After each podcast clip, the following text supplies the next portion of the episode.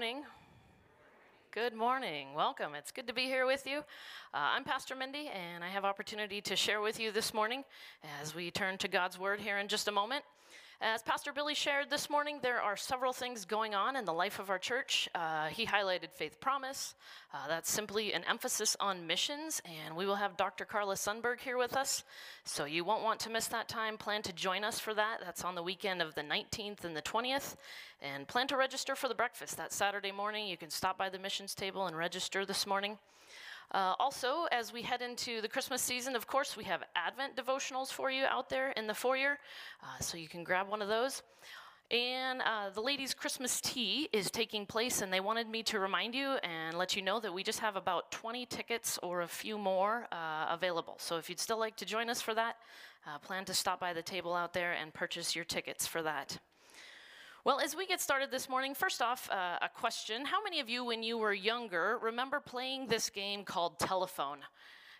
And maybe it has other goes by other names too but it's the game where you sit all in a circle and the first person says uh, a sentence and they whisper it to the next person and whisper it to the next person and inevitably it changes of course.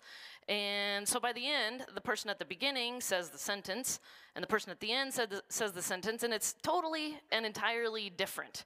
And um, so you've all played this game I think probably the modern day version of this type of game is the idea of um, when you're texting and you text and it autocorrects a word or or three or four or five words. And before you have a chance to fix it, you hit send.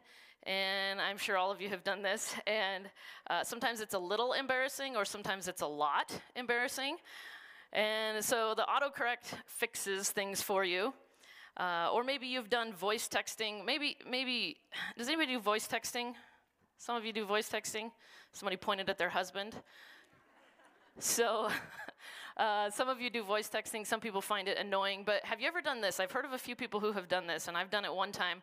You're calling somebody, and you get the voicemail, and I don't like leaving a voicemail, and I, I, I don't really like getting them either. But you leave the voicemail, and all of a sudden you're voice texting and including the punctuation. Have you ever done that? Nobody wants to raise their hand. Anyway, I've done that once, and I've heard of others who've done it. So, anyway, things can go wrong. We try all of these means and modes of communication, but sometimes things can go wrong. The, uh, the message isn't clear. Uh, the message can get mixed up or misinterpreted. And so, the scripture that we're going to look at today actually has a very specific message and a very clear message. It's not mixed up or misinterpreted or misunderstood. And in just a few moments, if you'd like, you can turn there. We're going to be in, in 1 John, the epistle of 1 John, towards the end of the New Testament. We're going to be looking at 1 John, uh, chapter 1. Uh, so, like I was saying, uh, John, as he writes this, gives a very clear message, and he wants them to know and to understand what he's saying. And it's not it's not mixed up, or uh, he doesn't want it to, be to be misheard or misinterpreted. And he gives these very clear instructions here in 1 John chapter 1.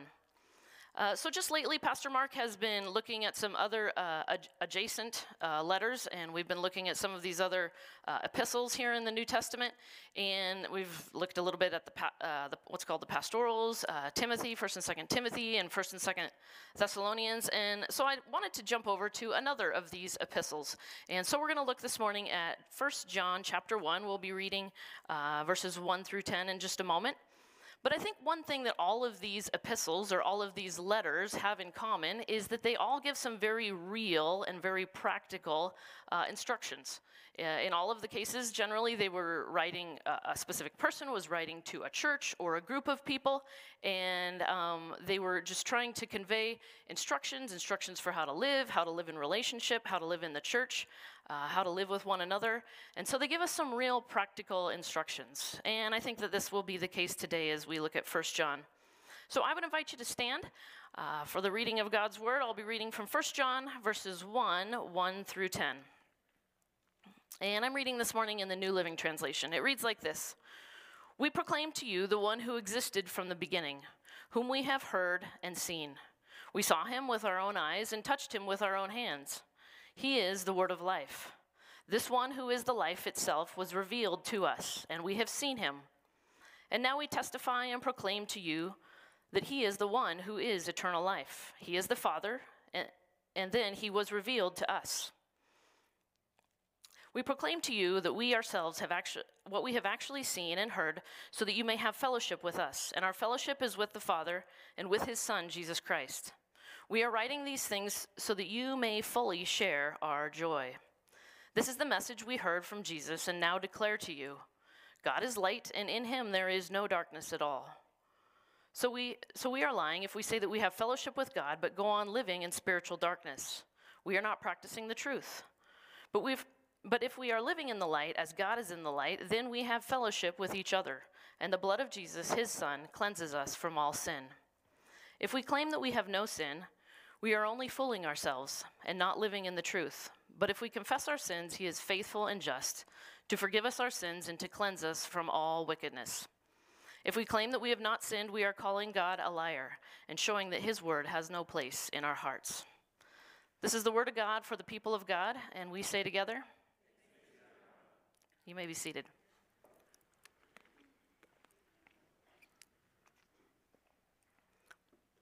Well, anytime that I look at a new passage of scripture or, or study a new book of the Bible, uh, I like to stop and do a little bit of background and look at, at what the book is talking about and a little bit of background and a little bit of foundation for the book. So I thought I'd share a little bit of that with you.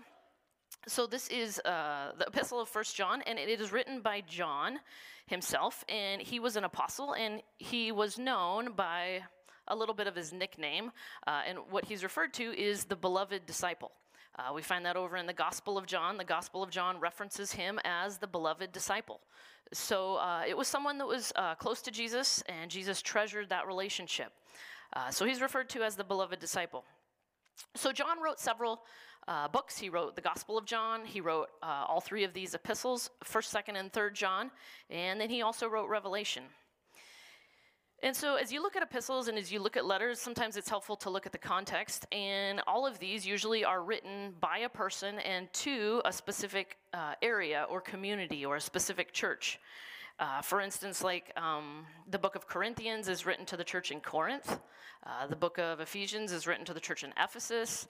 The book in uh, the book of uh, Philippians is written to the church in Philippi. So they were all written, and then they would get up on uh, on a gathering in a in a church setting, and they would read this letter that came from someone to this church.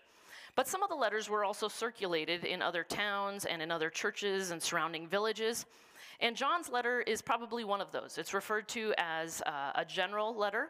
So it wasn't written specifically just to one church, but it was written generally, uh, probably broadly to an area of people, an area of believers. And they, so they kind of had like a, a, circuit that they would take it around to each town and read it in each of those gatherings, in each of those uh, settings as they gathered together uh, for worship.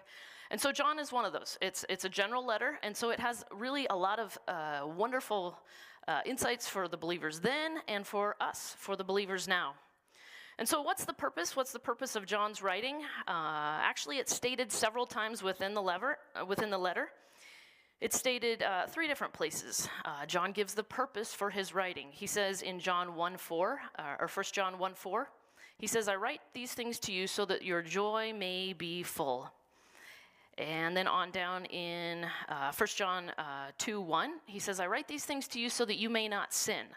And so he's writing to them about some of the foundations of Christianity. He says, I want you to know these things so that your joy can be full, so that you can have joy, so that you may not sin. And then on down in 513, he says, I write these things to you so that you may have eternal life. And so he's giving them plainly these reasons and spelling out what the Christian life and what Christianity and the foundations of Christianity are all about. I want you to have uh, joy, uh, to know how to live a life without sin, and to be able to have eternal life. And so John's writing these instructions to them.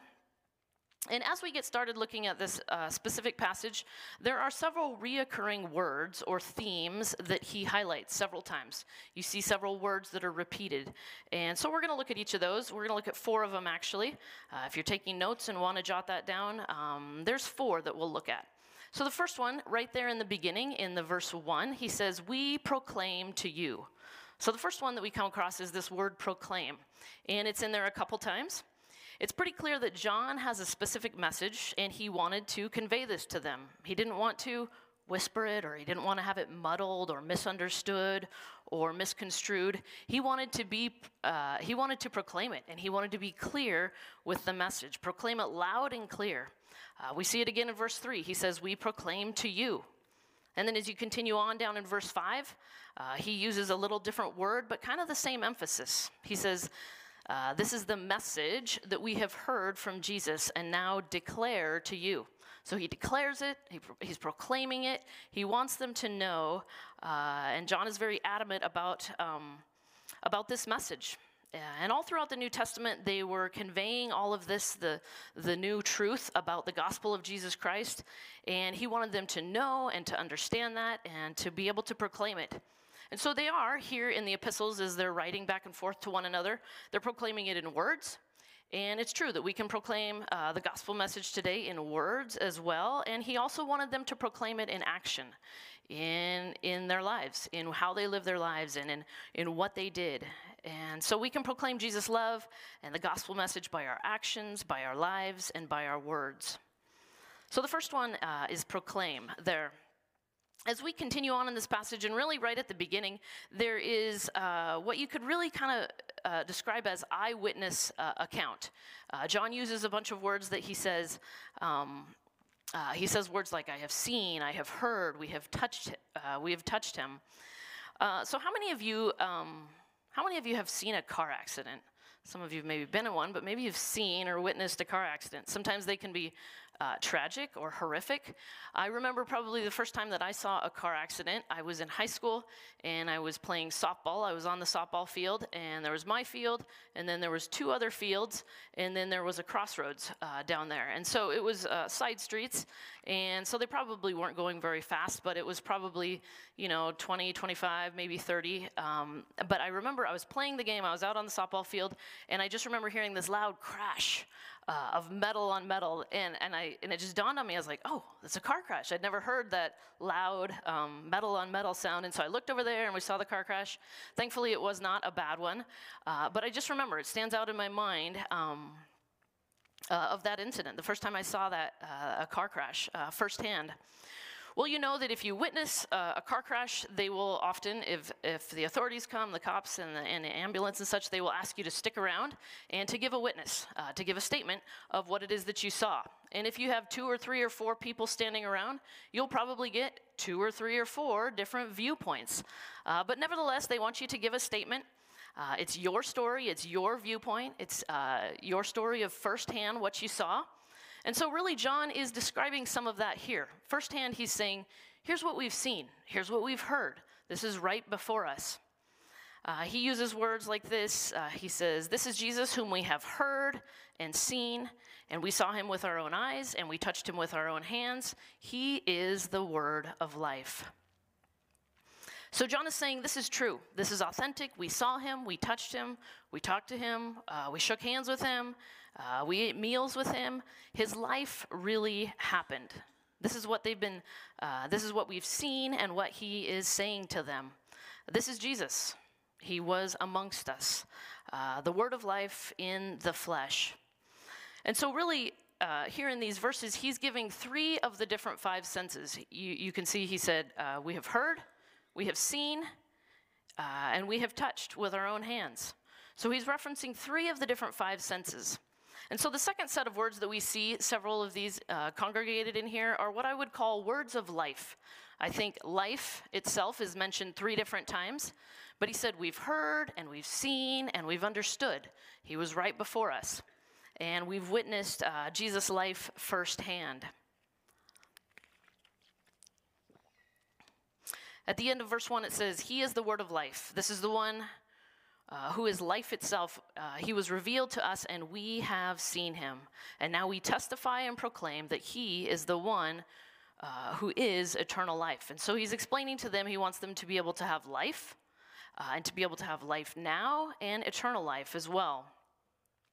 So I think as we look at this, it's a good uh, reminder for us to ask the question how are we living our life?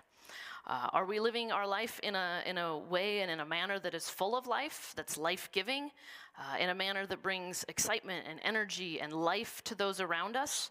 Uh, or are we maybe more inward focused uh, and uh, distracted at times? Are we living a life that people can see our own uh, life and the life of Jesus through us. He says there, he talks a lot about Jesus being the word of life. So, the third set of words that I want us to look at is uh, the, the third set that's repeated several times is the word fellowship. And this first portion of our scripture, these, uh, these first four verses, he talks a lot about these words fellowship. Uh, in fact, he said that's one of the reasons that he's writing. He's writing so that they can have fellowship, so that they can have joy, uh, so that their joy may be complete. And so, John and the others have had this fellowship and sharing with one another and having true fellowship uh, sharing with those who are in need in the community of, and the body of believers. And he says, I'm writing these things because I want you to have this same fellowship and joy. And so we'll come back to that word fellowship uh, in just a moment as well. But if we continue on then down in verse 5, uh, verse 5 in this passage is a little bit of a turning point. And the whole second half of the chapter could really be summed up uh, with a statement kind of like this If you can't walk the walk, then don't talk the talk. Basically, what he's saying is that you need to be real and authentic. If you say something, if you say, Yes, I believe this, then your life also needs to, uh, to show that and to reflect that. I think we've all heard that type of phrase about walking the talk. What he's saying is your walk, what you are doing, your actions, needs to match your talk. In verse 6, he says, If we have fellowship with God but walk in darkness, we lie. As Christians, we say what we say and what we do needs to line up. We claim to, if we claim to be a Christian and have relationship with Jesus Christ, then we need to live that way as well. Well, in the next paragraph, and the, the fourth word that he uses several times is the word light. Uh, in the last paragraph there, or the last few paragraphs, he talks a lot about this idea of light. He says God is light, uh, and he and he uh, talks about this and illustrates this. Now we're all familiar with light. Um, thankfully, we have some more lights on in the sanctuary today. That's good and that's exciting. We're all familiar with light and with electricity. Everyone has this in their homes, uh, in the society and the culture that we live. You walk into a room and you flip on the light, and magic. There's light. And so we're all familiar with light. Uh, and in fact, light reveals shadows. Uh, shadows, of course, are dark places. Uh, like, for instance, if you have a, a, basement at your home, maybe you've lived in a house like this. I've lived in a, a few houses like this that have an unfinished basement. And if you go down there, um, maybe you go down uh, a set of stairs. Sometimes they're kind of rickety stairs, sometimes they creak a little. And if you go down, if you have an unfinished basement like this, typically you have the single light bulb that's hanging in the middle with the string. So you pull the string and it illuminates the room. And in these unfinished basements, we have all kinds of things down there that we like to avoid. Uh, things like Christmas decorations, and suitcases, and camping gear, and Thanksgiving decorations, and old clothes that are too small, and these uh, file boxes with paper in them. So you have all kinds of things like this. And if you're anything like me, you usually put off or avoid going downstairs to dig for these things uh, until you absolutely have to. But when you're down there, you pull on this light and you go looking, and there are, uh, so there's some light in the main area, but then there's also some shadows back in the corners. And there's all the kinds of things that we like to avoid. Uh, there's uh, bugs and spiders and spider webs back in the shadows and back in the corners. All of these things that, that we just like to not think about and avoid, of course. Well, in much the same way, the light of God floods into our lives, it's like, except it's much much lighter and brighter, of course, than one single light bulb. But God's light floods into our lives. And with His light, uh, it reveals anything in our life. It reveals shadows, uh, dark corners, uh, spider webs, areas that we really don't like in our lives, areas that we keep hiding. Uh, maybe it's an area of our life that we hide from everyone, from our spouse or from our kids. But when the light of God shines, it reveals all of these shadows and any sin that we keep hiding. And God's light uh, calls us to live a life obedient to Him. He points out any sin in our lives. Uh, his light shines and illuminates this. It says in verses 8 through 8, uh, it says, If we claim to be without sin, we deceive ourselves, and the truth is not in us. But if we confess our sins, uh, He is faithful and just and will forgive us our sins and purify us from all unrighteousness.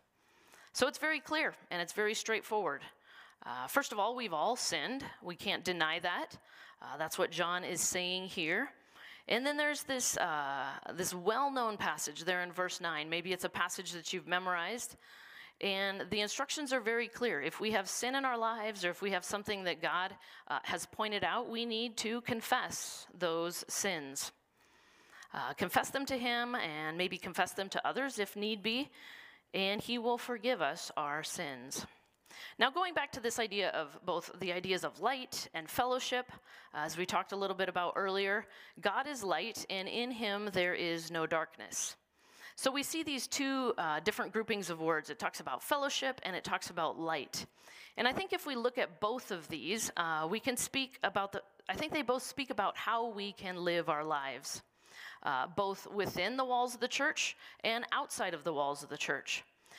Uh, so the word fellowship informs what we are to do and the actions that we are to take within the walls of the church, uh, within uh, this area, within um, the community of uh, the community of believers. Um, so what we're to do is to have fellowship with one another, uh, to care for one another, to meet real needs, tangible needs when we can. I, in fact, heard of a church this week. Uh, it's elsewhere in Washington, about three hours away. In this church, uh, they'd put an, a need on Facebook. They, in fact, were helping a mom and three of her uh, small children move out of, uh, of a bad situation, of an abusive situation. And they said, We need some real uh, tangible, uh, tangible needs. We need dressers and beds and a kitchen table. And so, this church, this local church, had this opportunity to provide real and true and tangible fellowship. And I think that's what it's talking about. In fact, um, over in Acts, I think Pastor Billy alluded to this this morning. Uh, but over in Acts, it talks about um, this idea of true fellowship. At the end of Acts 2, in verse uh, 42, it says, They devoted themselves to the apostles' teaching and to the fellowship, to the breaking of bread and to prayer. And it continues on, uh, all the believers were together and had everything in common. Selling their possessions and goods, they gave to anyone as, as he had need.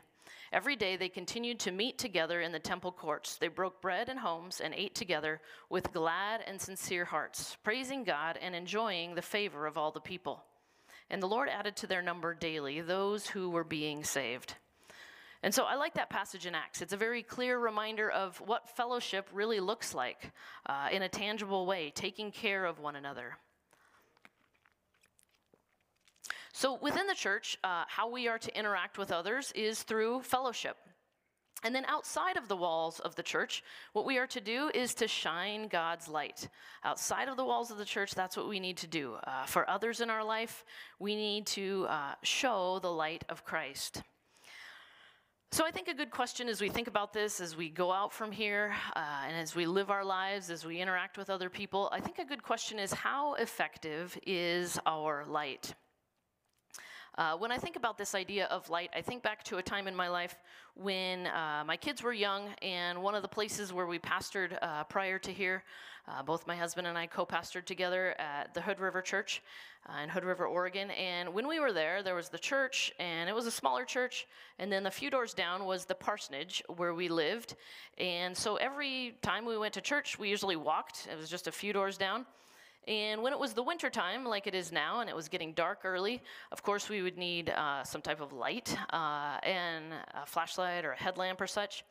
And in these years, our boys were tiny. They were infants and toddlers and um, and preschool age in those years.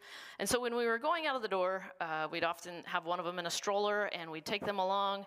And there was uh, a basket with some flashlights and headlamps in it, and they would want to choose one and pick one out.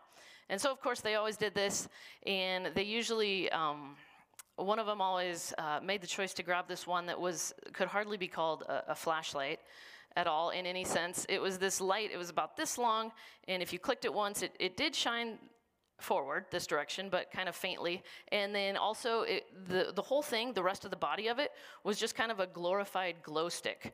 And it just glowed blue. And you know, I mean, you're not going to be able to see anything. But if you click it again, of course, it lights up as the blue glow stick. And so he loved this, of course. And it was for kids, so it had a string, and he would put it around his neck, or it'd be dangling down here, and, and you know, kind of pointless, absolutely pointless and useless. Uh, but we'd take several flashlights, and they always wanted to pick out one, and usually, inevitably, that one came with us uh, as we would walk uh, over to the church when it was dark and such. Uh, but the one that he chose, he chose was very uh, pointless and useless. But I think that's a good reminder. I think about that. I think about um, how we can shine our light. What type of light are we shining? Uh, how effective is the light that you're shining? Uh, is it pointed at the sky, or is it pointed over here, or is it dangling down at your side like my son would do? How effective is your light? So, as we uh, wrap up things this morning, as we conclude, I want to challenge you uh, in two different ways, uh, both within the church uh, to live out a life of fellowship. And I would encourage you maybe uh, to look around and maybe there's someone who you haven't seen in a while and you want to give them a call or give them a text or send them a note this week. Or maybe even just invite them over or out for coffee and hear how they're doing and hear how, uh, how their life is and have opportunity maybe to pray with them, uh, to practice some moments of real fellowship. And so I want to encourage you and challenge you to maybe think of, of someone in the church body uh, to do that, to reach out to them this week and to provide some moments of fellowship, uh, true fellowship. And then outside of the walls of the church, how effective is your light? Uh, in a very practical way, what is one thing that you could do this week uh, for someone in your life? Maybe it's a coworker, maybe it's uh, a neighbor, maybe it's a friend or a family member, somebody that just needs to know Jesus' love. How could you shine God's light in, in the life of one person this week, one situation or one relationship? So I want to challenge you with those two things to think about this in the life of the church, in fellowship, and shining your light outside of the church as well, outside of the walls of the church. As we close this morning, I think these are good reminders for all of us. Uh, First John encourages us to proclaim this message of Jesus loud and clear, and to do so with love and with fellowship, and by shining God's light to those around us. Uh, let's pray this morning. Gracious God, we thank you for these moments. We thank you for this opportunity to be in your presence and to look at your word and to look at this message of. Uh, uh, this message in First John, and it's very clear. We need to have a message to proclaim and something to share with others. And we need to be able to um, have fellowship with one another within the walls of the church and to be able to shine the light that you have given us uh, to those around us as well. We thank you for this time. And as we continue in worship this morning, uh, we just want to bring glory and honor to you. We thank you for these things. And we pray all this in Christ's name. Amen.